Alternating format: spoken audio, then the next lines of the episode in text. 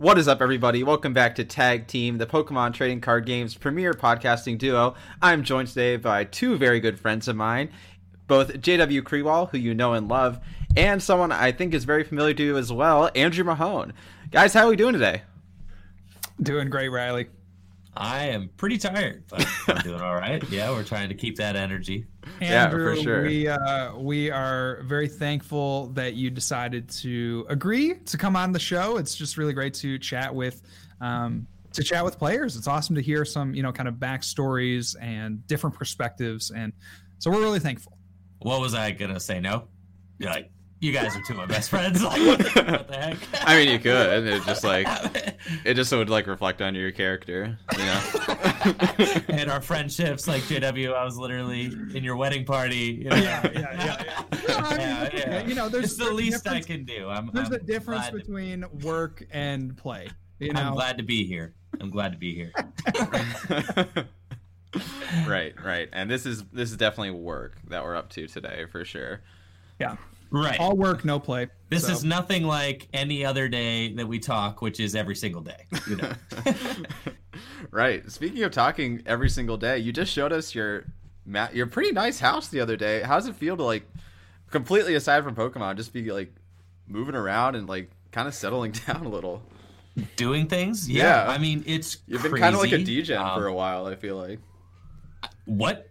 Did you say I was kind of like a degen for you a while? Kind of squatting yeah, in Natalie's apartment.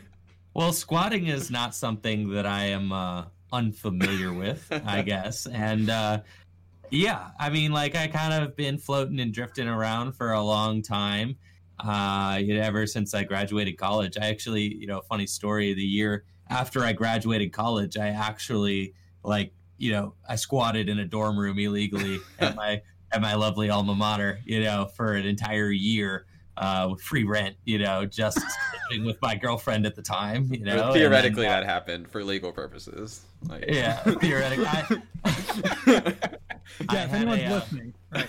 I had a job. Well, I had a job in town. I was a, pho- a part-time photojournalist, you know. So right. Like, uh, I had a job, and uh, I was trying to make ends meet, and you know, we were just uh, you know, some part of the time I was living in my girlfriend's parents' place. Part of the time I was like squatting in a dorm room. You know, I mean, and uh, since then it's just been kind of popping around from apartment to apartment. I went back home and lived with my parents for a year or two. You know, and uh, then you know have been living in Northeast Ohio for the last five years.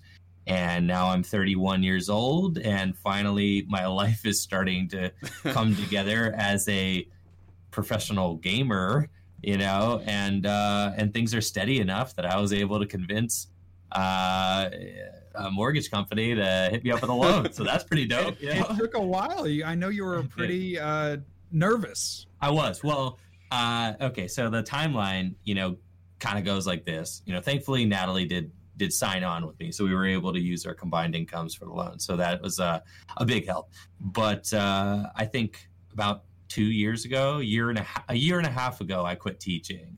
So a year and a half ago, I quit teaching to, you know, to to pursue this career of uh, content creation and you know, in the partnership with Full Grip Games, and uh, that doesn't exactly look great, you know, on uh, you know as far as your work history and things like that. You know, it's not steady.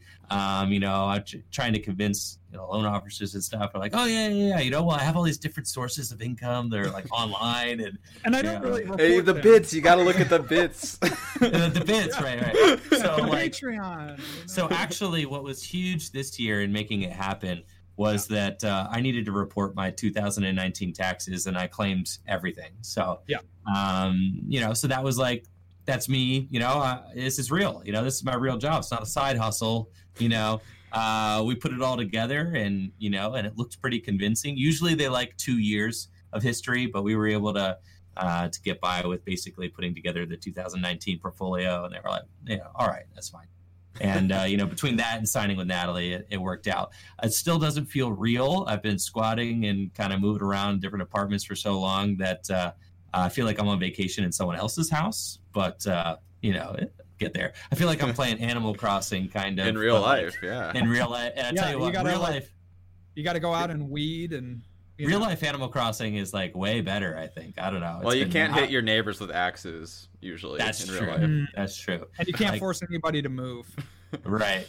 So it's been a lot of fun, and I'm excited about it. It's overwhelming in a way because it's like, wow, I have all these real grown responsibilities now, but uh, it's also very exciting. So what's the scariest thing about moving out into a house like what are you worried about like coronavirus you know all this like economy stuff happening or are you just kind of chilling? Do you feel confident there? Um i i feel like uh yes. I mean I, i'm concerned in a way because obviously like everybody everybody has to kind of you know wonder about their own financial security and future and especially being you know in the gaming industry you're wondering okay, you know, uh, how can uh, we survive this? Certainly, these are trying economic times. Uh, fortunately, uh, the community for you know at Tricky Gym and at Full, at Full Grip Games has been extremely supportive and encouraging throughout this uh, entire thing, and uh, has really made me feel like uh, we're going to be able to to weather this and uh, and come out on the other side uh, stronger than we went into it. So uh, I feel blessed and encouraged by the people around me, the Tricky Gym community, the Full Grip uh, squad here, and uh, and I feel like I feel like a sense of peace. Like you know what, at a certain point,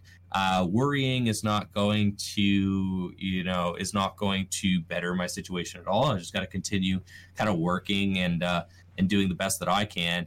And uh, and trying to stay versatile as well, and that's something that has kind of um, been a constant property in my own uh, kind of career here in content creation is that I'm trying to make sure that I don't have all my eggs in one basket. Uh, actually, I have multiple baskets, as you know, and, and uh, so long as I have enough baskets to draw from, we'll probably be okay.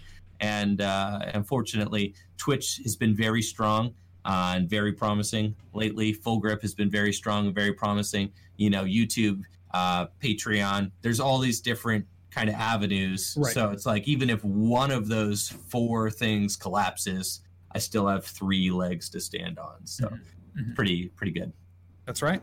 Absolutely. So with that said, how what's your concern? I, I don't want to you know make this so um, negative, but obviously you know with the times that we're in right now, it's it's a very trying time for artists. You know, you mentioned gamers. Uh, what, what are your thoughts about Pokemon specifically? You know, with the World Championships being canceled, this is one of the things I think the farthest out uh, in my life that's been impacted. You know, we've had uh, looking at my schedule, like my orchestra concerts for maybe the next month or two have been canceled, but now we're looking into April, or excuse me, into August, and that's like the farthest thing out of anything that I've seen. And uh, how does that affect you, knowing that information? How does that maybe affect your content and what you're trying to produce? Um, the content is uh, is very stressful to produce right now because one of my favorite things to produce is tabletop content. Right, so like having the full grip weekly tournament, bringing people together, uh, sitting down with another player and talking about plays and creating content, you know, face to face over a tabletop game um, that is my favorite content to produce and that is kind of being like ripped out from under me so like i said uh, you know eh, not just from under me but i mean from everybody right eh, so like uh, but that is uh, that's kind of what I built my channel on is really trying to you know do this tabletop stuff. And now, uh, if I'm doing tabletop, it's like pretty much solo dolo. You know, we're not meeting or gathering in any kind of way. So right. that's tough and uh, and is kind of forcing me to have to try and think outside the box of how to how to create stuff, how to create engaging content, and and do that uh, without being able to meet up with people, um, which is tough. And I'm already thinking like, you know, what are we going to do for the next the, the the sets and all that to come out? You know, uh, typically we get together, you know, and we do tabletop stuff. Now it's like uh, a little bit, you know, it's, it's not it's not good to to be traveling. I mean, it's actually, uh, you know, advice. Kind of against the law. Kind of yeah. against the law. Yeah. So, uh, so we're not going to be doing that. Uh, obviously, uh, as far as tournaments go, bigger things like that, I will say, um, you know, the uh, going to regionals, like often cups, things like that, it's all extraordinarily stressful um, and puts a lot of wear and tear, not oh, only on our bodies. Man I was thinking about that today. like yeah. how I was, you know, we had discussed earlier this season about how I was kind of like not feeling it anymore. I was thinking about quitting, and then all of a sudden, yeah. then all of a sudden I'm feeling it again. Then the season's just over. right. And I just, yeah. it feels in a way it's kind of relieving, even though it's like also sad. I don't know. It's extremely sad, but it also I'm constantly kind of wrestling with this pressure of you know I feel like I should be at events because this is my profession. This is what I do. Right. But also, since it is it's my profession and it's what I do, I need to make sure that all the decisions that I'm making are financially viable. I need to make sure that I'm not just you know trying to go to an event because I want to perform well, but because it's financially the best thing to do. This is now my job. This is how I support a household and things like that. Right. So um, you know, all those questions and, and pressures of like, you know, which events do I go to? Do I have to get my invite for sure? Because if I don't, then like, uh, to, you know, right. Um, if so you try like, and fail, then that is a huge, you know, black mark. I would right. say. Right? So like exactly. So I can't. I cannot fail. Right? right. But I also have to get my invite uh, while while being the most financially savvy about it that I possibly can because it's my career, right? so it's like uh, all those stresses are all of a sudden out the window, which is nice uh, in a way. sure, you know? sure. And it's honestly, like, honestly, gone for next year too. I don't have to worry about it, right? And exactly. for next year, the invite, you know, uh, well, they haven't announced what what it'll be, but my initial impression is that it'll be more or less similar to what this year's invite is, and there's just going to be a giganto worlds is kind of uh, my impression. That was the impression from the announcement for sure. Yeah. So, you know, all those stressors are gone. And in a way, it's like, okay, now I just get to focus on content creation and all the stressors of the season have kind of been lifted, um, which is a yeah. huge blessing in a way. Like, I, am very thankful for that because I get to focus on uh, on creation, though creating is harder now than it used to be. Um, so it has like a, a new set of challenges, but I'm not going to lie, a new set of challenges in some ways is refreshing sometimes when you're just in that like week to week grind. Right. Um, so so it's nice in that way. Obviously, you know, it, it's a horrible situation, and I'm not trying to make light of uh, the the horrible things that are going on and and the people that are affected, and it's obviously terrible. But uh, you know, and uh, and my hearts go out to you know my heart goes out to everybody who has been affected by it. Um, you know, but as far as like you know from the competitive season, uh, I'm not heartbroken that the season is over. Uh, in a way, it's just like okay, we've been doing this for eight years. Having a season off outside of my control is like not bad. you know, for sure. So yeah. it's interesting though, because and I know tag team, not to maybe the same degree, but we have thought about this as well. It's tournaments and our content kind of interplay, right? There's that relationship between them. And especially you as a full time content creator, you've mentioned thinking of like new avenues to do stuff. Have you have any like developed thoughts or promising ideas that you'd like to share at all? For new content to create in spite of the in spite of the situation going on? Yeah. Yeah.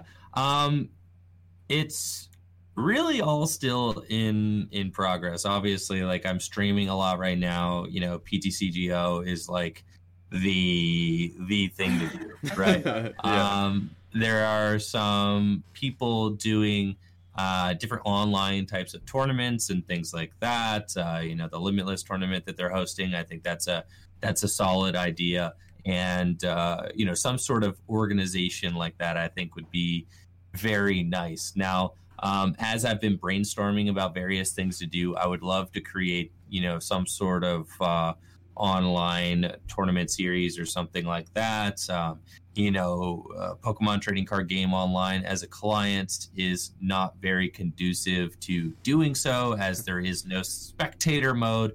So um, how do we record these games because like my mind is entirely content creation. So i'm not just trying to host a tournament. I want to present a tournament right, right. so how do we present a tournament a completely digital tournament and then not just present one but it has to live up to my production standards as well which are uh, probably a little bit too high for my own good. That's probably the choke so, point it very much is because I'm aware that you could have, you know, everybody in the tournament screen cap their own, you know, screen and you could it together and then all of a sudden we got boom, we're it, you know, we're good. Uh, you could also do the same thing with Skype calls, you know, I got a, you know, I got a webcam, you got a webcam and we play tabletop, but like uh, yes, figuring out how do we get a high production, watchable uh, stream that would make sense not just to the fans of the Pokemon trading card game, but to new players, right? Um, is that I feel like something that uh, it feels so out of reach right now. So trying to you know push that envelope and figure out what can we do while not getting together is uh, is proving to be an extraordinarily challenging you know uh, question and something that I'm still wrestling with. Yeah. Yeah, uh, that's fair. That's fair for sure.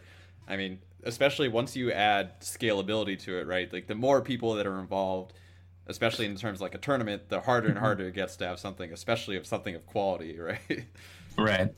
And then it's like if you do it like a wild a wide scale, like the bigger um the bigger the tournament, you know, you you're now asking like uh certain matches or pairings to like, you know, screen record and there's going to be inconsistencies you know, amongst various setups and computers and things like that. And then, uh, and then also, uh, you know, if you limit it to like, I think the more realistic idea is to have like an invite tournament that you then present in a way, right? Right. But then right. you need to you need to coordinate. Say like keeping it real reasonable, eight people, right? Uh, have an eight person round robin invite tournament.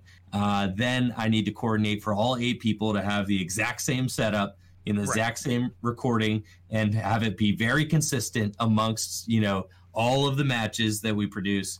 And it would be a gigantic endeavor. Yeah. Yeah and even with eight people right. Exactly. with eight people it would be a gigantic endeavor yes. So absurd. it's kind of where i'm at right now yes. Yeah, even getting two people to coordinate their exact setup is a little bit of a task yes, it is. Yes. So I can't even get JW uh... to put headphones on most weeks. Bruh, it messes with the bun now. right, for sure. Andrew, I'm I'm team everybody's getting a man bun in in the pandemic because we can't go to the barber. Are you in on that? Yeah, I mean, yeah, we got we got the the flow. I mean, yes, the flow, it's the filthy the, salad. Yeah, the I, lettuce wasn't going to call it that, but yes, the flow. I mean, yeah, I mean, it's I like obviously, it's like No Shave November just kind of expanded into April. Is kind of what's going on. I think. Uh, and the, maybe even longer. it's the isolation flow for sure. That's yes. right. Yeah, yeah. I mean, and who knows what happens when we get out? You know, it's like we could just maybe shave it, it off. Maybe it stay. Maybe it sticks. Exactly. You know, maybe it just endears itself to myself and the world around me. Oh, now it's getting, it's getting like a little personal now, JW. I think maybe you're projecting. The man, maybe the man bun has taken over. Maybe I am the man bun. Hard to say. But I digress. Yeah, potentially. so you talk a lot, Andrew, about you know kind of the quality that you want to get out of your streams, out of you know tournaments that you would potentially um, you know present. How does that kind of production quality influence just the way that you go about your everything. Like how does it how does it affect your branding? How does it affect i don't know just the choices that you make on on equipment and gear?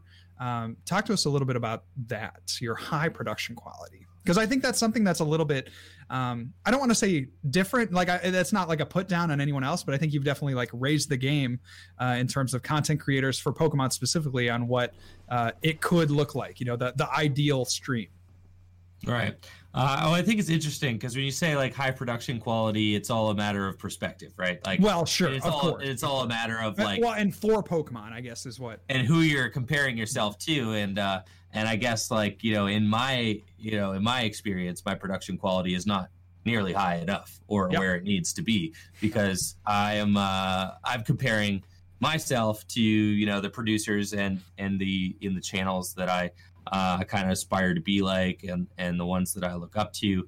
Um, you know, I'm I'm looking primarily at Magic the Gathering, right? And I'm saying like, okay, you know, as far as a game goes, like they're uh, and I, and I hope that you know Pokemon is looking at Magic the Gathering as well and saying like, okay, you know, Magic Arena, the online client. First of all, that looks stunning. This looks amazing. Hearthstone, this looks stunning. This looks amazing, right? And uh, hopefully, our online client can be developed to a point where it can uh, it can kind of stand next to those. Um, I think you know our game is good. Game design, Pokemon game design, very good, and I think the game is enjoyable and has been for years. And I think the properties of the Pokemon trading card game are extremely strong. But uh, as far as my own production quality goes, I'm looking, you know, at uh, at like Star City Games and their tabletop productions, and I spent a lot of time looking at their productions and how they do their tabletop gameplay. And uh, I love what they do, and a lot of my channel is trying to take inspiration from that and uh, and trying to port it into a Pokemon context. And then, uh, you know, as far as like I've watched some podcasts as well. I got the inspiration for my studio design from one of my uh, my favorite skateboarding podcasts, the Nine Club, and I think that they do. Uh, they don't do live stuff, you know. I think almost at all. They do all recorded podcasts uh, and they and they post produce them and things like that. And but their but their studio layout I thought was beautiful. And so I was like okay cool. Like this is awesome. And like I could take some info you know some ideas from that. I could take some ideas from Star City Games and uh, just try to like run them through the creative process and uh, and and see you know what I end up coming up with and running with. And I think it's been really cool uh, to see in the Pokemon trading card game like uh, other other channels, you know, rising up and uh, and upping the game as well with their own production. And I know that certainly motivates me to continue trying to uh, raise the bar, and, the, and it's like this healthy competition uh, with all of us, just trying to create more digestible, more enjoyable content for the viewers. And the end goal of all of it is to create content which is uh, welcoming to new players, that is going to bring new people into the game. And I think that that is probably one of my biggest motivators for creating a high production uh, content or a high production stream is that uh, when you create something that's welcoming and it looks uh, cared for and that uh, there was lots of thought put into it, um, it's immediately attractive to somebody who might just be popping in for a second and then they might not know anything about what's going on. But at least it's nice to look at and it sounds nice. And wow, okay, maybe I could, and the people are friendly maybe I could stick around here and see what's going on because I've never seen something that looks like this or that this looks this looks like something that I could be a part of. So it's like that uh, that initial impression, that immediate you know uh, reaction, I think goes a long way. And being in the Pokemon trading card game, being so invested into this community, um, that's got to be, I think, us as uh, content creators. Our primary goal is to try and bring new people into the fold and grow the size of the game, so that uh, you know, so that we can continue doing what we love for for a very long time. Absolutely, absolutely. So, what would you say, Andrew, is your creator motto, your credo, your your kind of directional uh, phrase or, or whatever that you use to maybe guide yourself as you're as you're creating and as you're trying to improve?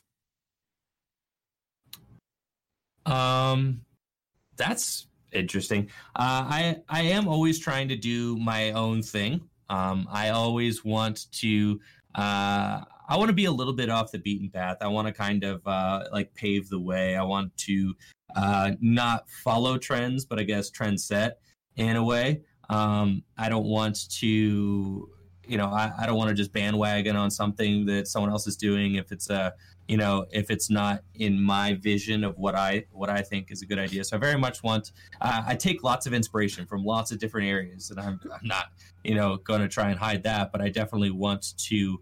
Uh, I, I want to you know create something new. I want to create something that's never been done before, or been you know, or do it in a way that is uh, do it in a way that's not been done before, right?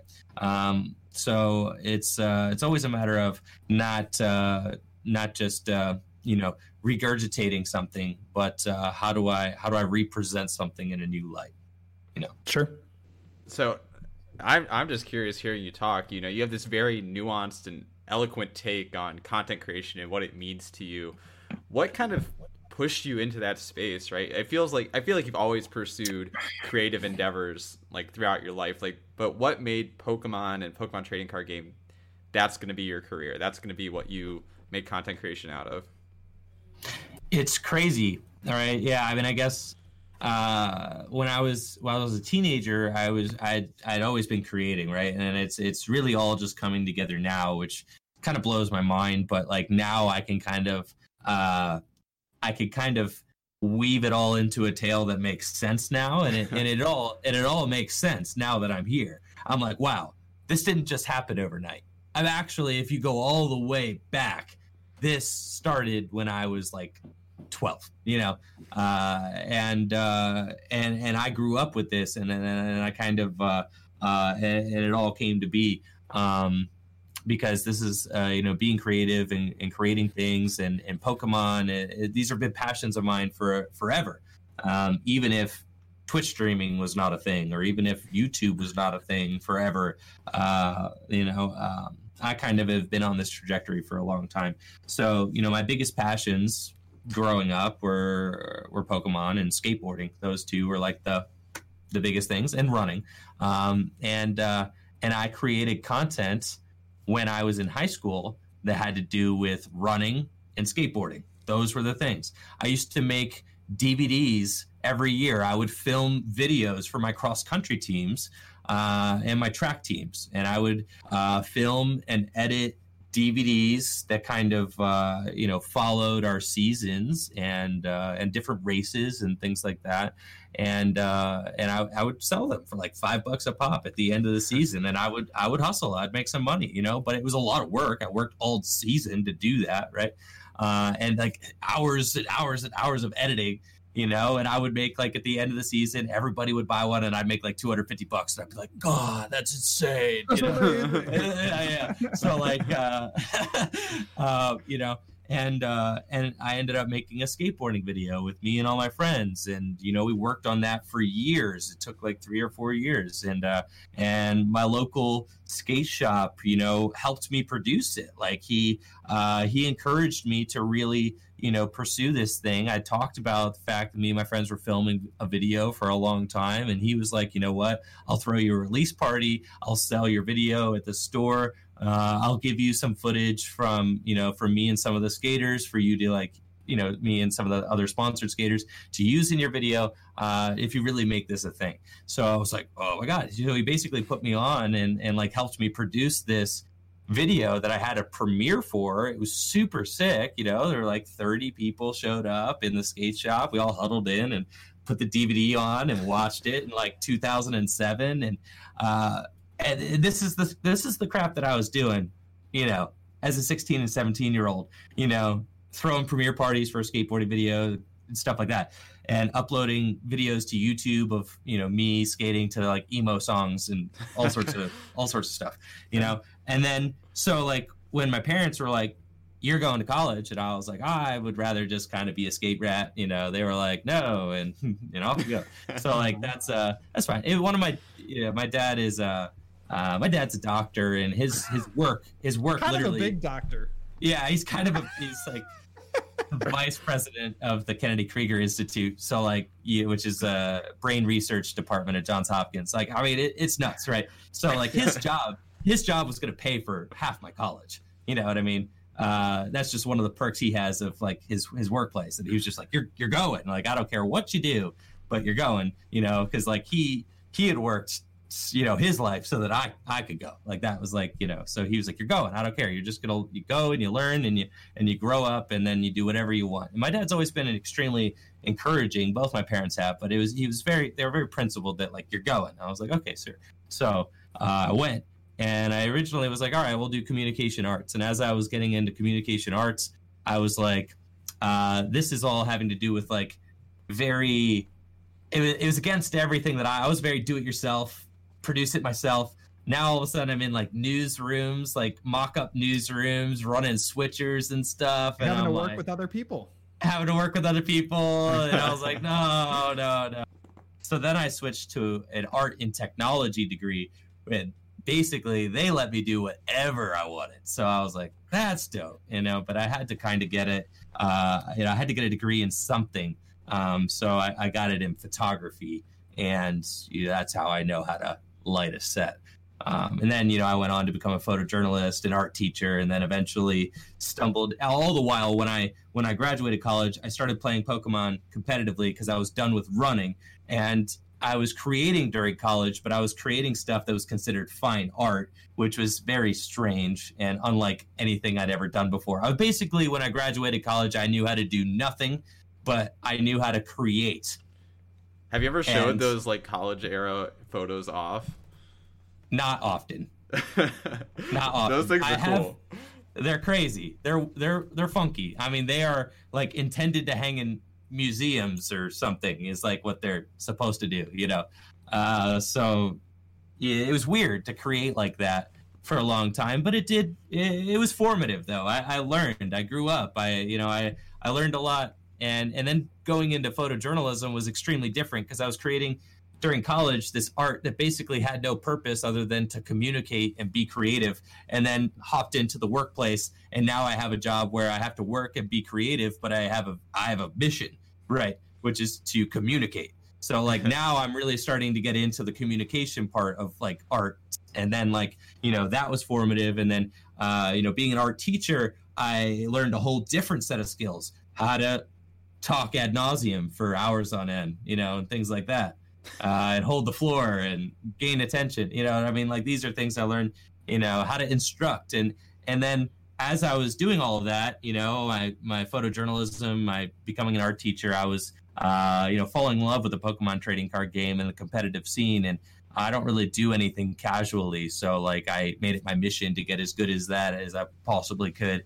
And then, uh, uh, and then you know uh, opportunity kind of struck in 2017 and it all really started to come together yeah. yeah. yeah let's talk about that opportunity so first was Dariums and kind of talk us through how that materialized and you know where you went i mean obviously from there it went to full grip but kind of talk us through that process of your various i don't know what would you call it sponsors uh, throughout the time yeah. that you've been creating yeah so like I guess the very first thing it was actually 2015 which was like uh Poke Beach right? So like uh yeah. won a regional championship. Poke Beach wrote you know reached out to me and yeah. offered me a article writing position and that was actually my dream. I was like oh we've got it. We're in. I, we're in. Because like i had grown up reading articles and that's basically what i did to learn how to play. And i was like this is the end end game of being a professional Pokemon player. I can make a hundred dollars to write four thousand words. Yeah, Sign me right. up. Sign you know? me up. So like that in 2015, that was like the dream come true. And then, you know, continued on with, you know, with the writing gig for a long time. And then uh, eventually, uh, I think Alter Reality Games was going to create the first pro Pokemon team, right? That was sponsored and things like that. And you know things that had previously seemed like a joke in the Pokemon trading card game. And I submitted my applica- application to Alter Reality, and they uh, they you know are actually right down the street here in Akron. You know they're in Medina, Ohio, uh, and they accepted me onto the team. I did that for a while, which was like you know interesting in its own way, and then. Uh, and then in, in 2017, the summer, I got top eight at the North American International Championships. And Darium, who is like another card shop, and he's like a mega viral YouTuber, uh, reached out to me and was like, "Hey, uh, have you thought about creating your own YouTube channel? I would like you to work for me and like run a competitive YouTube channel." So I, you know, uh, I gave up ARG and Hop Ships to go over to Darium's, and we worked together for um, about a year and a half or so, and it was uh, working with Darium was amazing. I mean, I'll have to say it was absolutely incredible because he here is this like take everything that I told you about me growing up and being like an independent content creator and aspiring to do all that. I pretty much lost all of that throughout like trying to chug through the system of being like a photojournalist and being a teacher, right? All all that like do it yourself, you know, all that creativity had pretty much been like scrubbed off me at that point,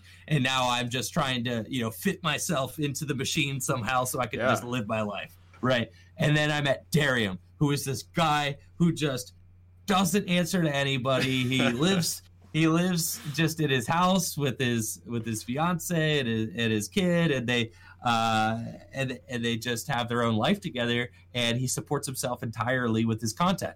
And I was like, whoa, you know, you are like a you know a viral YouTuber, and you make your own way in life, and you don't have a job. This is your job. Your job is that you you make internet money how do you do that? you know? So I was like, that's insane. So I just like worked with Darium for a year and a half. It just soaked everything I could uh, while teaching, mind you. So I would like teach during the day and then just like soak information from Darium at night and just try to like uh, learn everything that I could about what he did, how he lived, how he managed his finances, how he uh, how he you know was engaging and how he uh, how he lived his online life, and uh, I found that absolutely fascinating. And uh, and a little, you know, after a while, the his his virality on YouTube was starting to wane a little bit. He couldn't afford to uh, to pay us and stuff, so like. Uh, so we kind of went our separate ways. We still have a working relationship. You know, I still love the guy, um, but uh, but yeah, we like professionally we went our separate ways, and uh, I uh, approached Jameson Full Grip Games um, in the fall of 2018, and was like on my last leg teaching, and was like, I'm doing. I had burnt myself out in that year and, and a half or so that I that year or yeah between year and year and a half or so that I worked for Darium. I completely burnt myself out of yeah. like teaching because I was going to graduate school for special right. education too. So like I, I was just doing too much, and I was ready to throw in the towel with teaching. And I confronted Jameson, and Jameson basically was like, "Hey man, just you can work here. You could do some videos like on the clock, but you're gonna have to hustle at the shop to like help us make ends meet." Uh, and I was like, "Cool, yeah," you know. And I took a pay cut, you know, for my teaching job to like go uh, work at Full Grip, and you know, basically it was like that was my uh, kind of step out of the box. And then after almost a, less than a year of being at Full Grip, uh, Jameson was like, "Yeah, you don't need to work at the shop anymore. Just uh, just help us, you know, help us sell cards, and, and we're good." And that was it. So then I was like, that was like the umbilical cord was cut, and now it's just like a, a real sponsorship that pays a salary, and my job is to help uh, promote this store that I love because all my homies work here. So like it's just a dream come true. And uh, and when I'm like you know, advocating for full grip, uh, I, you know, it's not just I'm advocating for some business because they send me a check. It's like right. I'm advocating for this these store because I believe these, these are, are my friends. These are these are the people that I love and care about. This is my family now, and uh, and, and it feels very real and it's uh, very satisfying, and uh, and I'm extremely blessed and thankful for the uh, the situation that I'm in now. Yeah, that's awesome. What uh, I mean of that story, what would you have said was your like happiest time? You know, what was what was the like biggest thing? Was it finally getting like to work for Dariums, or was it getting to work for Full Grip? Was it getting your you know salary uh, negotiation done, or like what was the happiest moment of this whole process? And Jameson told me that I didn't have to work at the shop anymore. Yeah, that was it. Yeah. That was it. I mean, that was like that was pure the fruition. Elation. Yeah, that was yeah. it. That was everything that we had worked for. It was just like this is it. I mean, my whole life I had wanted to be like a, uh, you know, like a professional skateboarder or something like that, or I'd, I'd wanted to be able to make a living just doing what I love to do. And sure. now I come to work every day and I just do what I love to do. And uh, it has it is stressful. Natalie can attest that I I come home almost every single night just like banging my head against the wall, like about various things that I, uh, you know, uh, various things that I find frustrating or that I stress because I stress myself out is yes. the is the major thing is right. because I have I have like absurdly high goals for myself and basically and I don't ever give myself a break but I think that that's probably what it takes to be able to end up doing what I do anyway so like that's that's just fine for sure you know So I want to go back a little bit to Darium. You Darium, we've talked a lot about Darium and his virality and you know, he has a real mind for like the internet world. I've heard you say many times. Yes, he is actually more tapped into the internet than anybody I've ever met. right, for sure, for sure. Uh-huh.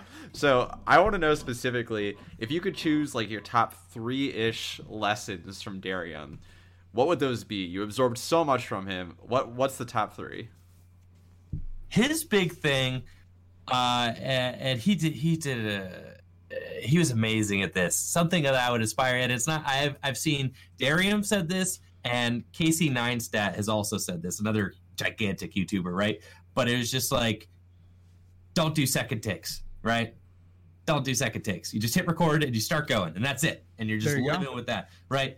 I don't abide by that, but I try. yeah.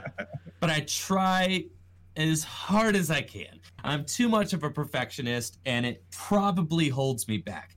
But people like Darium and people like Casey Neistat, they honestly there I could I could attest to the fact that because because I, I recorded audio for like six hours today. It was horrible. I recorded audio for six hours today trying to get 10 minutes. Okay. 10 minutes of audio. Like, for what?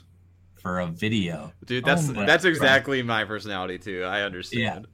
So like oh my god. Right so like i sometimes and it doesn't matter is the thing it just doesn't matter. You don't need things don't need to be perfect when you're there is no such thing as perfect right? Like what is perfect right? So like uh his kind of embracing of this uh you know of his own self and the content is him. He is the content right? With all of his you know imperfections and personality and flares and all of that that is the content, right? So having that that mindset of like the content doesn't need to be this. I am the content. This is the content. You know, whatever with all the mistakes and the errors and and the whatever and the lived in feel of it, right? That is the content. So like that was a major thing. Uh, he would he would hound me when I would when I would hand him the memory card because he used to do the editing. I used to literally just walk over and I'd press record and I'd do a video clip and I'd give him the SD card and he would edit it and, and up it to YouTube, right? And he would get he would hound me if I gave him uh, the SD card and I was like, all right, bro, there's like a few takes on there. Use take three.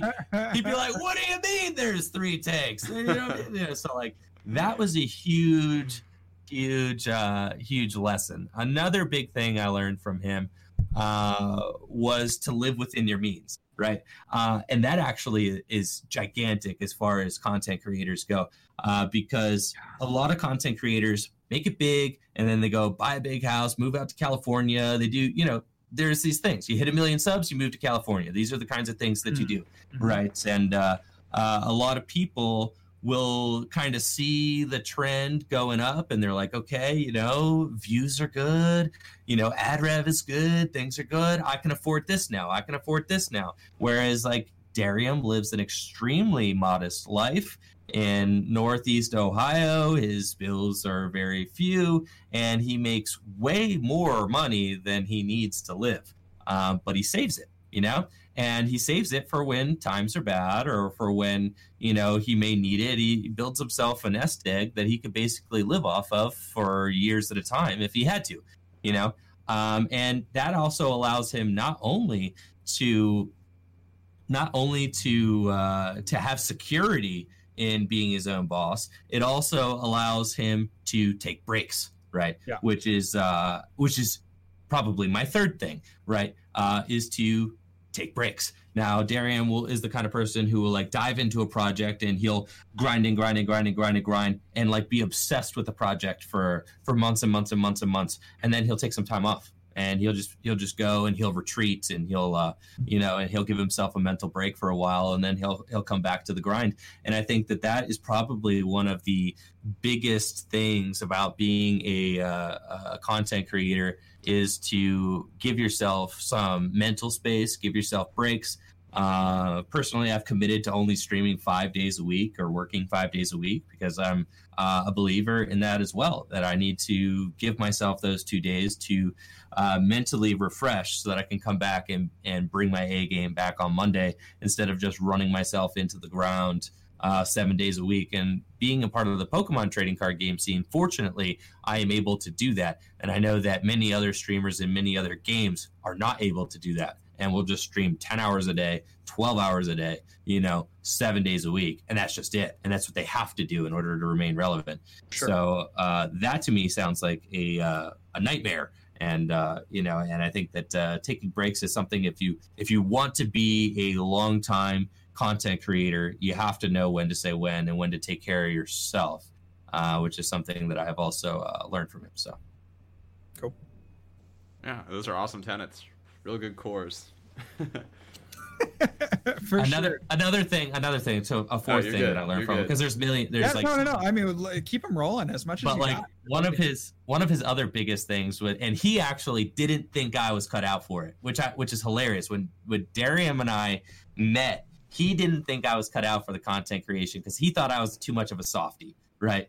He kind of intentionally prodded me and pressed my buttons, right, in ways that he knew he would get to me. So he kind of like uh, he kind of intentionally uh, did that uh, to kind of like test me out, right, to see if I I was cut out for the internet life. And uh, and one thing that Darium does extremely well is he doesn't let negative comments get to him. He doesn't get YouTube comments get to him. He doesn't let trolls get to him or anything like that. And that was something that he also tried to you know tried to drill into me early on was that uh, you need to be confident in yourself. You're the one with the camera. They're there watching you. Like who cares what anybody has to say? If it's not positive, forget them. They're going to be those kinds of people. You know, move on and focus on yourself and the community that cares about you. Uh, don't focus on the negativity. And he is uh, extremely good at doing that. So that's also a big thing. For sure. Insane. So you talked about as well playing Pokemon sort of out of college is when you came into it. That feels kind of like a a late stage of life to pick up Pokemon. You know, yeah, and, and, of course you've been a Pokemon fan forever. You played Red and Blue. And those yeah. are still your favorite games, uh, much yeah. to everyone else's chagrin. So like, Chen Warner. What? and you also call out right. as well though other games that have this really high production value and it's like much easier to draw other people in. So with Pokemon having that absent, what kind of drew you in, or was there a piece of content or some sort of avenue that drew you to it?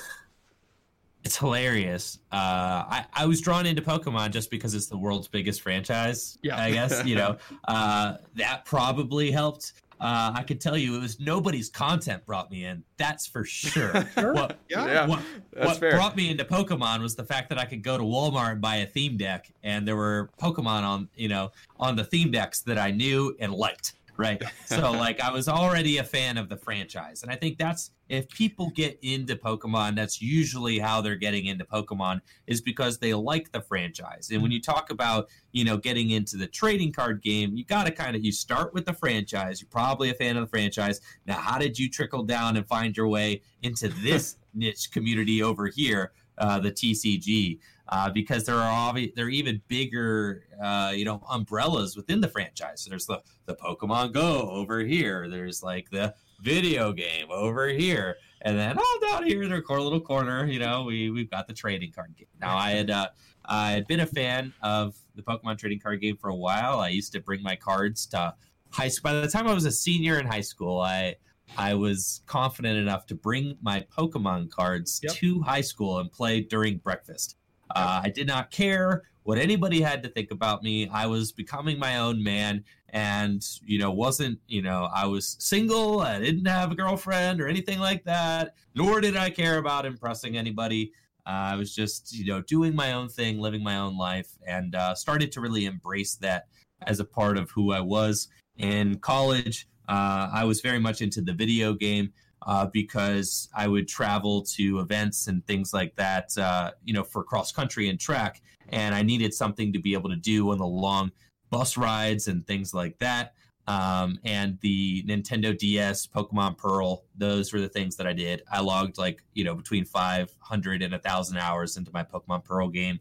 And the first Pokemon official event that I ever uh, that I ever attended was a, a VGC regional, mm-hmm. uh, actually, where I finished in the top 32 there you go. yeah, but uh, but then that kind of like you know was my my hook in and then uh, you know got into the Pokemon bought a theme deck with my girlfriend at the time. We bought theme decks. We started battling them. Her theme deck whooped my theme deck every time. So I started looking online about what cards can I are good that I could put into my Umbreon theme deck so that it could beat her Espeon theme deck. And uh, I believe I I probably bought like some Tyranitar primes because that's about what was out in 2011, right? That's right, some, dude. I bought some. and ty- still I, broken. And I already, I already owned one Tyranitar Prime. I already owned one Tyranitar. Here you go. Prime just needed three because, more. well, because I would just like be at Walmart and I would randomly buy packs, you know, just because, like throughout college, because I still had a oh. collection oh. and I liked cards. You yeah. know, I just didn't know anything about what was that good. the Espeon theme deck whooped the Umbreon theme deck. The Espeon was just a stronger card. Yeah, that's yeah. unfortunate though. Yeah, it was unfortunate. Right. So it, it was wrong. So I had to buy the Tyranitars, and when I put the Tyranitars in, I you know demolished her theme deck. And then uh, I hope so. And then uh, you know, and then eventually I found my way to sixprizes.com, which is yep. where I was like, okay, people play this game and they're competitive about it, you know. And this is about the same time, you know, that I graduated college, so I had stopped running competitively and needed something competitive to do to fill that void, right? So yeah, it's pretty cool though that you kind of talk about the evolution of of the game and and content too, where you started with online, maybe forums, maybe articles, and it's just only in the last two three years where this video content has really escalated to the point that we are now. Um, are you kind of seeing that? This trajectory is very exciting to you? Uh, do you think that we're kind of going to always be in this enclosed bubble that isn't going to expand, or like, do you think the rapid expansion is something that we can kind of count on as a game? So I guess like uh, clarify what do you mean by expansion of what? What do you of the video content? Like what are you talking about? Yeah, yeah. I mean just anything in general, like the uh, the audience, the creators. Like is that something that we think will, or you think specifically, will expand and grow in the future. I like obviously, there's obviously there's going to be some expansion, but right. at the same at the same rate. Like, are you hopeful for the future of the game and the audience? Yes, yes, or else you know I would have a harder time doing what I do. Like I think like uh, I'm always hopeful, but I, I'm not counting on there being some sort of balloon of you know viewership or some sort of balloon of yeah. uh, an audience nor do i care you know i don't i don't need there to be thousands of people watching the pokemon trading card game online in order to feel like uh, we're successful as a community um, that's just I, I don't i do not care uh, mm-hmm. personally and i think it's a you know it's a niche thing but like what encourages me is that like you go to uh, you know, I love skateboarding. Skateboarding is one of my favorite things. Skateboarding just became an Olympic sport, right? There but one go. of the you know, RIP to the Olympics, you know, they're moved to next year. But I mean, like uh, in 2020, it was going to be a summer Olympic sport. So like, uh, you know, but uh, but skateboarding kind of has always been this alternative culture thing. That's just what it is. And uh, if you go to like Thrasher on YouTube or the Berrics, like two of the biggest, you know, skateboarding things, uh, you know, the average video on Thrasher gets between like 60,000 and maybe 100,000 views. That's just like, that's skateboarding. Like all of skateboarding, you right. know, gets that many. I would have thought, you know, no, it's alternative culture. That's just what it is. It's a niche audience for a very specific audience, but they create this insanely high production for relatively low viewership right? Uh, all things considered. And it's because the people who are into skating are passionate really? and driven and they love it. It's not about the money, right? It's about they're doing what they love to do. So I've taken that has informed a lot of what I do and a lot about how I feel about the Pokemon trading card game. And I love cards. I love the Pokemon trading card game. I think this game is great. I believe in it. It's uh, and I and I think that uh, the act of playing a tabletop game with somebody is something that I inherently believe in. And uh, yeah, and I think that uh, it will always be a niche thing. It will.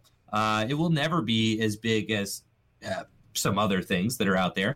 Uh, but there will always be, and I do firmly believe, a community that loves tabletop games. And I think that there will always be a community there for uh, the Pokemon trading card game as long as it continues to. Uh, uh, to go. And I think that it, I think I'm confident that it will continue uh, to grow as a game at this point. I'm 31 years old. The Pokemon trading card game has been around for 20 years strong. Uh, what's 20 more? You know, I think that that's, uh, uh, I think that it's it's headed in a good direction and will continue to do so. My hope is that uh, is that the online client will be developed in a way that shows the extensive love and care that is already put into the game, but that the right developers are brought in to show that same care to the series that we all uh, we all have as well. And uh, and I think that that will certainly help with broadening the audience and bringing new players into the fold. Because getting into a digital game is extremely easy where getting into a tabletop game will always be a niche thing that is harder to understand. Uh, and because it's a little bit harder to understand that is part of what just keeps it always a niche thing. But getting into a new video game you know people get into new video games all the time. It's very easy uh, you know, things are very, uh, very easy to digest. We live in a digital culture these days, so I think if we want to grow the game and have it continue to expand, we're going to have to, you know, the franchise is going to have to invest heavily into making that a reality. So, so what I'm hearing is that you want the Olympic gold medal for Pokemon trading cards. Yeah, I mean, like, you know, eh, eh, okay, so like, I do believe that, like, uh, because this is a big thing like you know kind of i compare pokemon and skateboarding a lot because they feel similar to me uh, but there was a big kind of uh, there's big i guess uh, controversy not controversy but kind of uh, almost controversy within the skateboarding community about whether or not it should be an olympic sport right sure. because skateboarding as a culture is counterculture sure. so sure. like by so if you go into the mainstream of the olympics then you're no longer counterculture that's it, right? Or that like, how could you possibly judge skateboarding in a just way, right? And on an objective level because it's everybody's unique. Because skateboarding form. is a lifestyle, right? Yeah, it's about yeah. the lifestyle. How could you judge? How could you assess a number to it, mm-hmm. right? But mm-hmm. certainly there are competitions and things like that, and uh, you know, and I, I feel the same way about Pokemon. So for me, when it's like when the competitions are gone, which they are right now, I am not heartbroken because it's about the lifestyle, right? It's that's what this is about. It's about the lifestyle. It's about playing the game on the tabletop with your friends. That's what Pokemon's about. So who cares? The competitions are gone for a little while. That's fine. That's not what the game's about, right? Uh, the game is about the lifestyle of uh, of playing a tabletop game with your friends and uh, and so on and so forth, and getting to enjoy competition with uh, with one another. So uh, though I do hope that Pokemon makes it to that that level of uh, you know uh, of being big enough that uh, that more people are able to be brought into the fold and enjoy this competition. Uh, you know, I hope that uh, the audience grows and that our content is able to c- grow as well, and that we are able to grow the game. It's always going to be my goal is to grow the game. Sure, um, of course. But uh, but ultimately, you know, I, I don't really you know care if, if it gets that big because who cares? Right you know? right right. And you can't you can't stress about something that's out of your, your no nor will i. You know i'm going to keep doing the best job that i can uh, trying to uh, you know communicate my love of the game and spread the love of the game to other people because that's what makes me happy. But ultimately you know uh, if it's just if if my channel and all of this stays the same size and i do it for 20 years sure you know I know that I I know that I will have communicated the love of the game to uh, a number of people, and they got something out of it, and that's all that matters. Yeah, absolutely. Yeah. So then, I mean, continuing on this train of thought, then what's the future? I mean, is the future 20 more years of Pokemon? Andrew Mahone sitting behind a desk in front of all his merch, uh, streaming, you know, five days a week. Like, what is the future for you? That's a good question. I ask myself that all the time. Uh, something something that I have consistently uh, consistent property in my life is that every three every three years I've never been able to predict where I would be three years from then. Right? It's always been there's been something that comes up and changes drastically my trajectory or or the trajectory of what I'm doing. Um, right now, this is the most confident that I've ever been that this you know, content creation is where I will be, you know, going forward. Uh, I was talking to, I forget I was talking to about this. Maybe it was, maybe it was, no, it was, it was Matt. I was talking to Matt Price about this the other day as he was helping me move stuff into our, uh, into our house. Um, you know, he's like, you know, what's the future? What if Pokemon dies? What if, like, you know, what if this? What if that? Uh, at this point, I am very confident that the skills that I have developed as a content producer are. Sure. Uh, are able to be projected onto other things. At this point, my resume of video production and streaming and using multiple cameras and lighting and all of that is well documented. And, you know, uh, I, I could probably take these skills that I have really honed in over the last few years and I could take them to, to other efforts if I needed to. Um, but, uh, but the hope is that I that I never need to. I mean, my goal is to keep honing these efforts into this same thing and to make a uh, you know, I, I think about this like what am I going to look back in 20 years and what is going to be my life's work? A lot of it is fleeting. It's just it's live. It just you do it and then it's gone. You don't get to hold it in your hand like I made this. It's just it's digital. It exists where in the cloud. This is odd, right? Uh, you know, it exists somewhere on Google's servers or on Amazon servers. Maybe, you know, if you clipped it and only after 60 days, then a lot of it goes.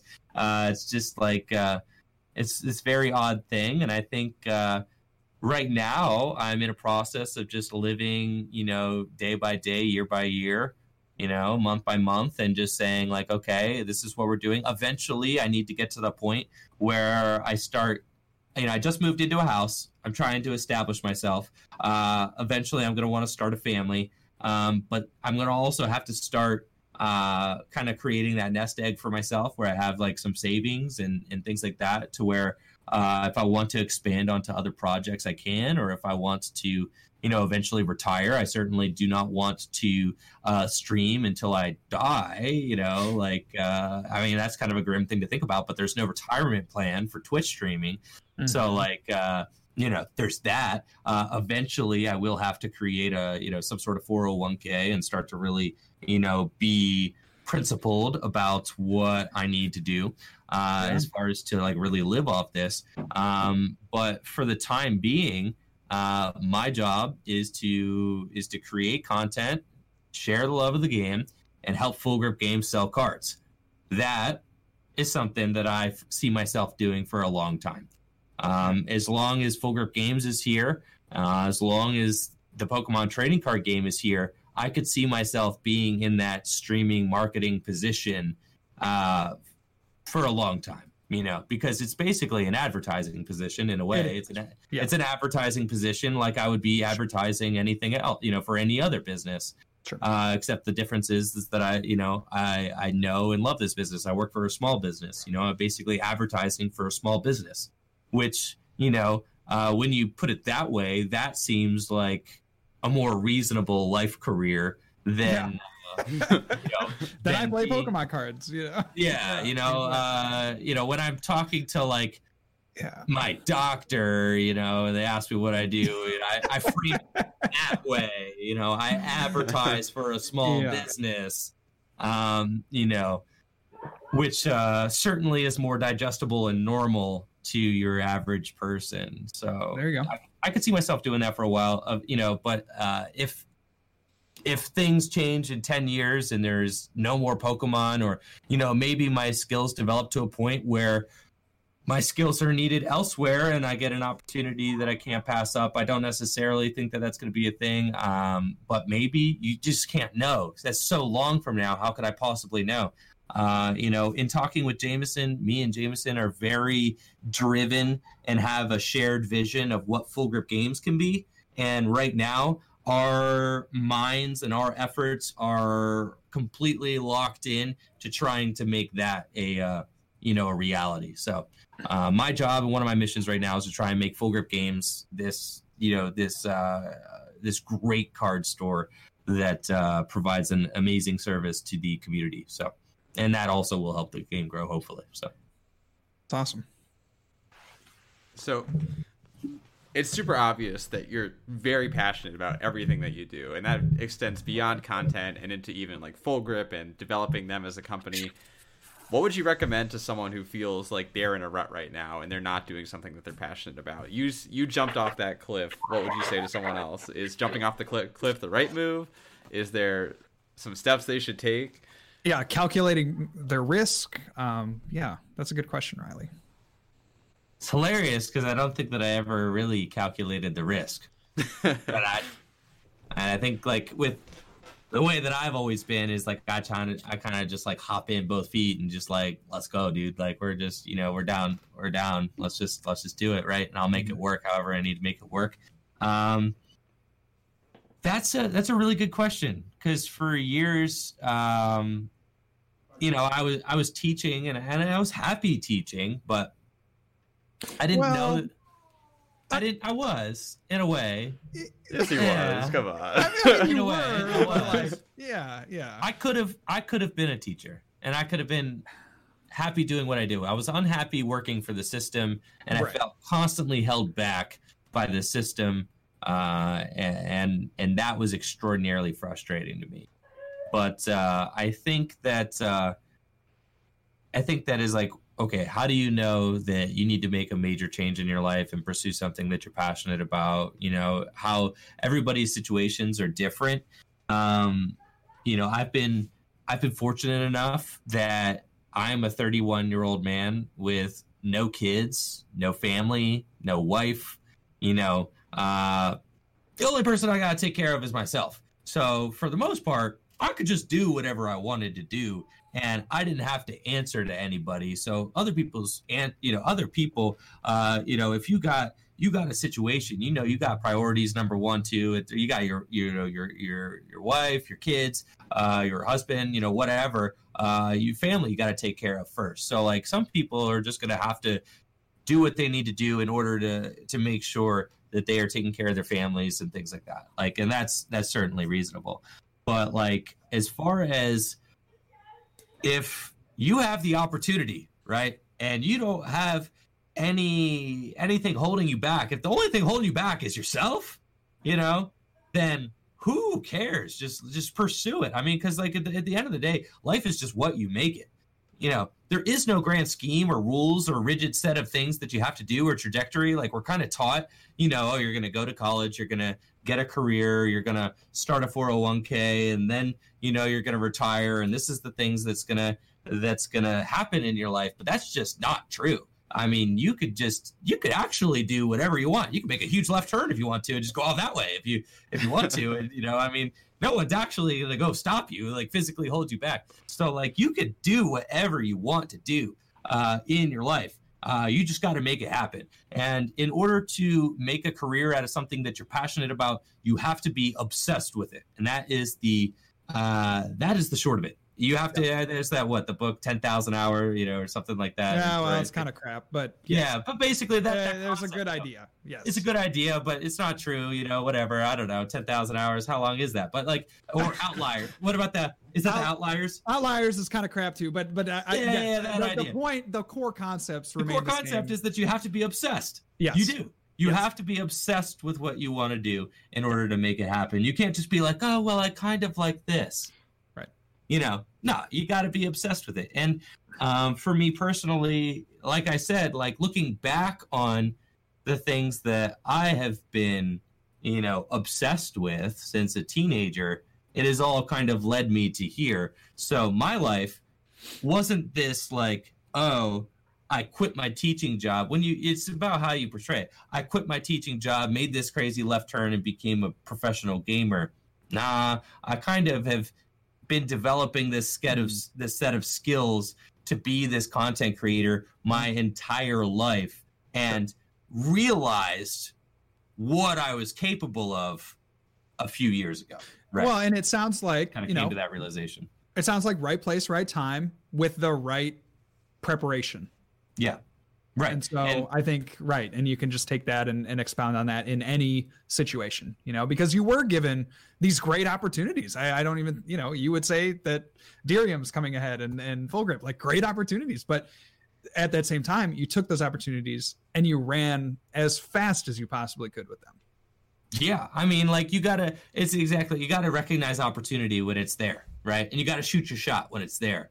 Like uh, the relationship with Darium didn't come out of nowhere. Like I used to go to Darium's shop and sort bulk and, and talk with him, like all the time, right? For there was an entire summer, that entire summer where I got top eight at Nats. That entire summer, uh, so I was a teacher. I was hustling at the card shop, just trying to make you know like ten bucks an hour, you know, under the table, you know, sorting bulk.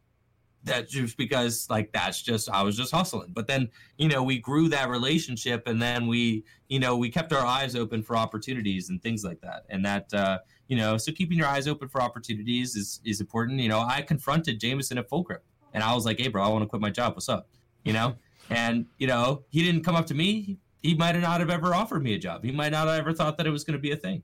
Right. You know, um, so like uh, you know, keeping your eye open for opportunities and uh, and believing in yourself and uh, and also just uh, yeah, and, and and just knowing what you love to do and uh, and asking yourself, what are the opportunities within this thing that I love to do? And if they don't exist yet, what can I make happen, right, to make them exist? Right. I guess. Yeah. No, I think that's very insightful. So, kind of branching off this a little bit to the side, if you could give one piece of advice to everybody who's listening, and this can be about Pokemon cards, this can be about pursuing your passions, this can be about content creation, whatever you so choose, what would that piece of advice be? Just a one liner. Not very good at one liners. It could be, you know, it could be a one liner with an explanation. It could be two. We'll give you two as a treat. You know? uh, I, I swear though, if you go beyond two sentences, like friendship canceled. The one, the one, the one line. I'm kidding. I'm kidding. the one liner is that you got to love yourself and believe in yourself you know in order to be successful that's i mean like that's kind of uh you got to have self-love and you gotta you gotta believe in yourself um, in order to uh, in order to be able to pursue your passions. So like uh, there's a lot of things in the world that uh, you know that can try to beat your ideas down, or you know people that can try to beat your ideas down or make you feel a certain type of way or whatever. But uh, uh, you need to uh, believe in the validity of, validity of your own ideas. Um, you need to have an open mind and and and be able to learn new things but uh, definitely definitely say that self love and believing in yourself, um, you know, is going to be that uh, that driving motivation uh, for you to continue to succeed because uh, it's very easy um, to get down on yourself, stressed out, and uh, you know, and and and really and really doubt yourself. And I'm certainly, you know, when I'm when I'm saying this one liner things that I believe in, it's things that I hope aspire to believe in, right? Because I right. because uh, because uh, I kind of need to remind myself of this all the time, right?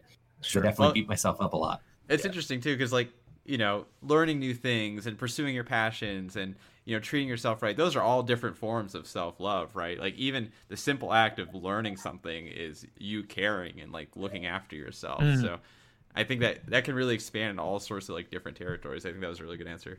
Even even like working out taking yeah. breaks it's all it's all of that. I mean because like that's another that's one of the biggest struggles is is you know even self love as far as from a physical standpoint, making sure that you take care of yourself, you know, those right. kinds of things, which is really hard to do as a streamer. So yeah, yeah. it's tough. It's tough for sure. Cool. Um, what are some of the things, Andrew, that you find that you enjoy doing outside of Pokemon? Um, obviously, right now the big thing is the house. So you're doing all those home improvement projects or things that need to get done. You're uh, Natalie was talking about getting a new washer, dishwasher or something. Dish, dishwasher, but like, yeah, probably need to get a new dishwasher. what, yeah, you know, what are some of the things that you really enjoy outside of the Pokemon trading card game that help you be refreshed every time you come back to the studio? Uh, running and skateboarding. It's like not much has changed, you know. Uh, running and skateboarding are like two of my two of my biggest outlets for sure. Um, and uh, and they kind of like help satisfy the physical, you know, uh, desires that I have as far as like you know needing to be active and needing to stay healthy because certainly the Pokemon trading card game does not do that uh, very much. uh, you know, it satisfies like the mental problem solving you know aspect, but uh, uh, you know, rock climbing was another big one um, that I that I enjoy as well. Um, and uh, yeah, Pokemon Go actually was cool because it was a little bit of a crossover, you know, and that I could get some you know physical effort expended while also enjoying the uh, the franchise that I love. Mm-hmm. Uh, but yeah, a lot of a lot of staying active and and doing doing outdoorsy kinds of things, which is cool because within the realm of Pokemon, there are these. Uh, you know, in, in, the in the kind of the fantasy realm, there are different trainers who have different personalities, sure. right? And that's kind of always one of the things that's drawn me to the series is I can be my own person or identify myself within the Pokemon universe and I don't have to be a certain way. I can be whatever kind of trainer I want to be, right? So that's that's always been kind of cool to me as well. Are there as good of running trails around your house as there were around Timbertop? Uh, that is going to be a hard no. It's just it's not possible.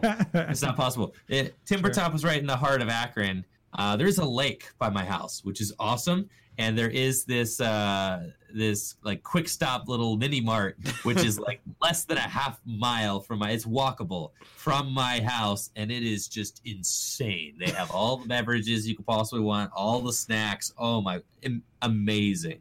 Uh, and i'm definitely a big gas station connoisseur. Uh, there's a lake there's a lake by the house. Uh, i'm sure that there probably is some trail somewhere. Yeah. i haven't found it yet but the metro parks in downtown Akron are uh, phenomenal yes. and next to almost none. So like it's just going to be impossible for there to be trails that are as good as the miles and miles and miles and endless miles of trails that are in the uh, downtown Akron area. So. Yeah.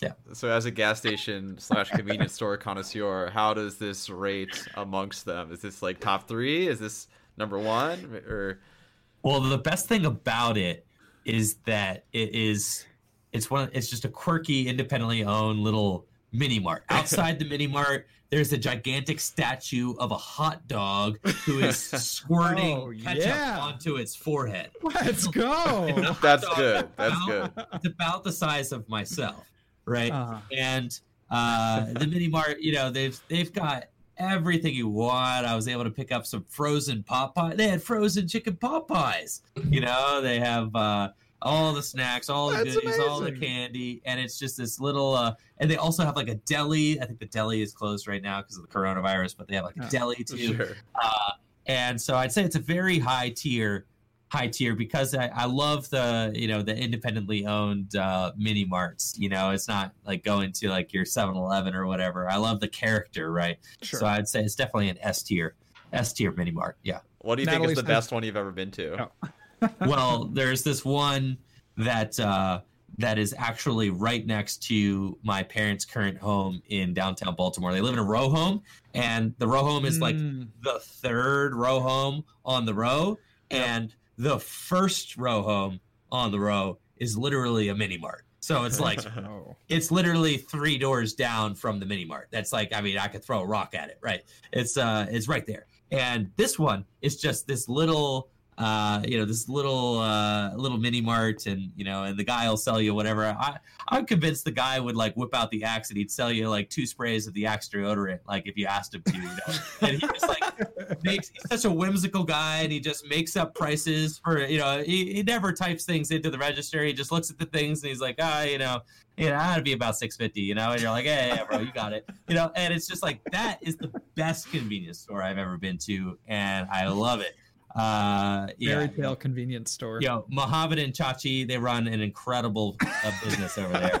Uh, this is not a guys, sponsored podcast. Yo, the Ann's Grocery, so nuts. I mean, they even sell they sell the the Mexican Coke. You could get it with the real oh, sugar. Oh, yeah. Oh my god. I mean, like they sell everything there. It's oh, insane. Oh. So that's like the best one I've ever been to. This one is like a hard second place next to the you know because okay. convenience is part of part of the way you rate a convenience store is how convenient in it is it you know so proximity to home you know and this one is walking distance so i have to say you know it's That's pretty, pretty high convenient tier. yeah that's pretty convenient right i mean what is a convenience store if i have to drive to it oh right that's just well, a uh, store we used to do it all the time I mean, I, if, if you have to, right? At Timber Top, I had to drive to the convenience store.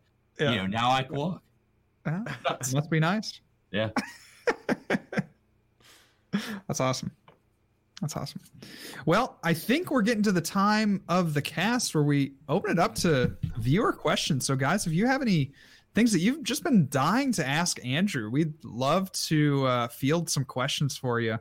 Um, that this is just always one of the best one of the best times. Natalie says here that the place is severely epic. That's how she describes your current uh, convenience store situation. Yes, the pit stop. Severely yeah. epic. It's critically epic. the fact that I could find the the frozen chicken pot pies there, that's how I knew. It was it's one of my favorite snacks. They're like a dollar for a snack. Yeah, uh, yeah, they're, they're small.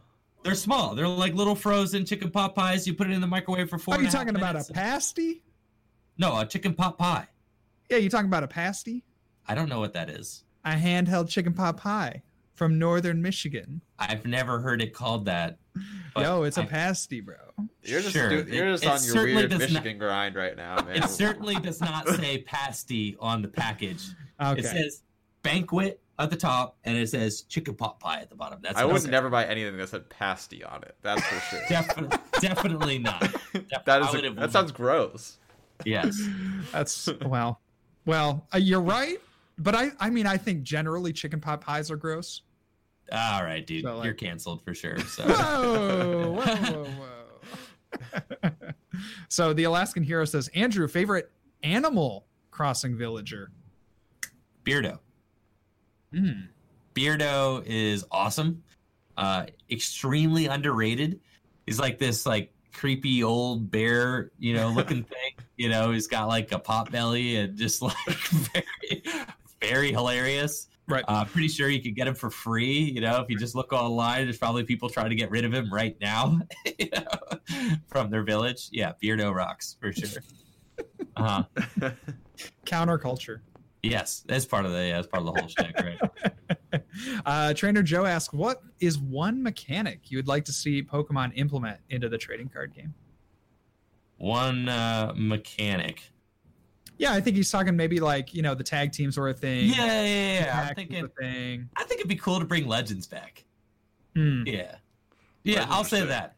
and they're so nostalgic, right? That's like right when you're getting into the game, dude. Like, yeah, I never got to play with Legends. I think right. that's part of what makes me mad is that I was never, I never played in a format with Legends, so I never got to like slap down my two cards, like, whoa, you know, quick ball for bottom Lugia, quick ball for top Lugia.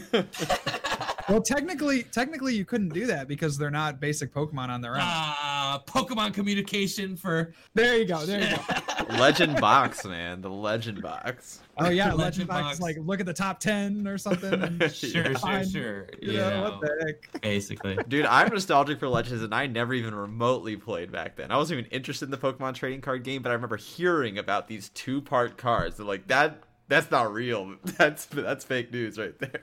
That's yeah. some Yu-Gi-Oh stuff right there. No, I was playing Yu-Gi-Oh at the time. Like that that can't happen. Yu-Gi-Oh has not breached that ground, so definitely Pokemon has. what are some of uh, what are some of the best times and best memories that you have playing the Pokemon trading card game? This can be tournament based. This can be, you know, I know that you have a huge affinity for just getting the boys together with the cube. Talk to me about some of your favorite times in Pokemon wow. I mean, like, yeah, over like the eight, you know, years I've been, uh, yeah. I've been playing some of the best times. Obviously, like the regional win was an amazing time. That was really hype. Um, you know, getting to see other friends uh, do well. Your regional win, amazing time. You're uh, referring to who? oh, I'm kidding. Both, both your regional wins. I'm kidding. I'm kidding. Were also amazing times. I was thinking JW's was obviously, you know, uh, just recently. yeah, it was like, um, yes, definitely Riley, way cooler and more impressive. Too, Riley, so, your, yours also. I actually bubbled out a cut at both your regional wins, so it was like, you know, kind of, kind of rough times for me. But yeah. you know, I was very excited to see both of you guys with your regional wins. Yeah. Uh, Natalie's, you know, second place regional was one of my, uh, one of my favorite times was getting to see her do, uh, oh, do yeah. so well And I remember, I think I was just like the happiest I'd ever been in a tournament. You know, lo- watching her, you know, win round after round. Uh, you know, winning her top eight, winning her top four was just like on, uh, you know, on cloud nine. There, uh, those are like you know tournament experiences. Some of the more you know intimate you know uh, experiences that you might not expect, but like uh, uh, yeah, like you like you mentioned before, just like getting the boys together and uh, and cube drafting um, is uh, is one of my favorite things to do, and something that I hope uh, you know we get to continue to do for a long time. Uh, testing with Natalie, actually leading up to various tournaments. Mm. Natalie has been one of my testing partners leading up to you know just about every big finish that I've ever had. So that uh, you know, getting to kind of put our heads together and and come up with decks. Uh, you know, thinking specifically about that week with me, Riley, and Natalie heading up to Natalie's second place finish where we came up with a busted Buzzgarb Carbink deck. Like that was just fun you know, also leading up to Riley's regional win, you know, button all our heads together. Riley had this filthy Zoroark deck, and I remember we literally had this like table. was, that was crazy. a gigantic table in my small one bedroom apartment where there was like yeah eight games, you know, probably between the two rooms, like eight oh games of Pokemon trading card game happening at the same time, and we're all playing Zoroark mirrors. Oh, like, and then at the last second, I decided to play Buzzrock. You know?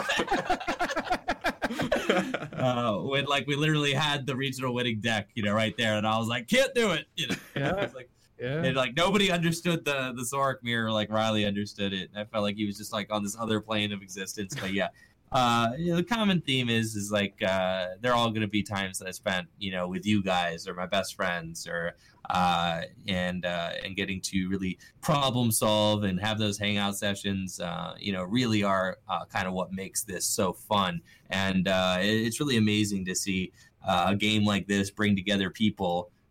You know, me obviously we would have never met ever, you know, or ever crossed paths. You know, me, uh, a skateboarder, uh, and and you know a crucial dude bro from you know Baltimore, Maryland. You know JW, a bassoonist and musician, and Riley, a fancy pants engineer. You know would have probably never you know crossed paths in any sort of way if it were not for this thing that we all uh, we all share together, and now we're like best friends. So like that is pretty epic and and very cool, and uh, getting to kind of have those shared experiences through this common thing is uh is obviously the best part. So yeah, cool.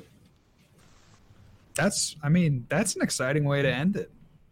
Yeah, I think I I think I have just one more closing question for you, Andrew. Yeah. Can you give us uh, just a one liner of your thoughts on Malamar? a one liner?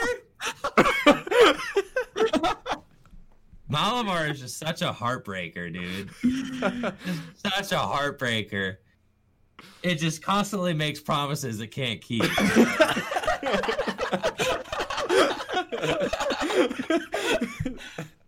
that's, yeah, that's so yeah. true, man. That's so true. well, Andrew, yeah. it's been so awesome having you. This is super fun.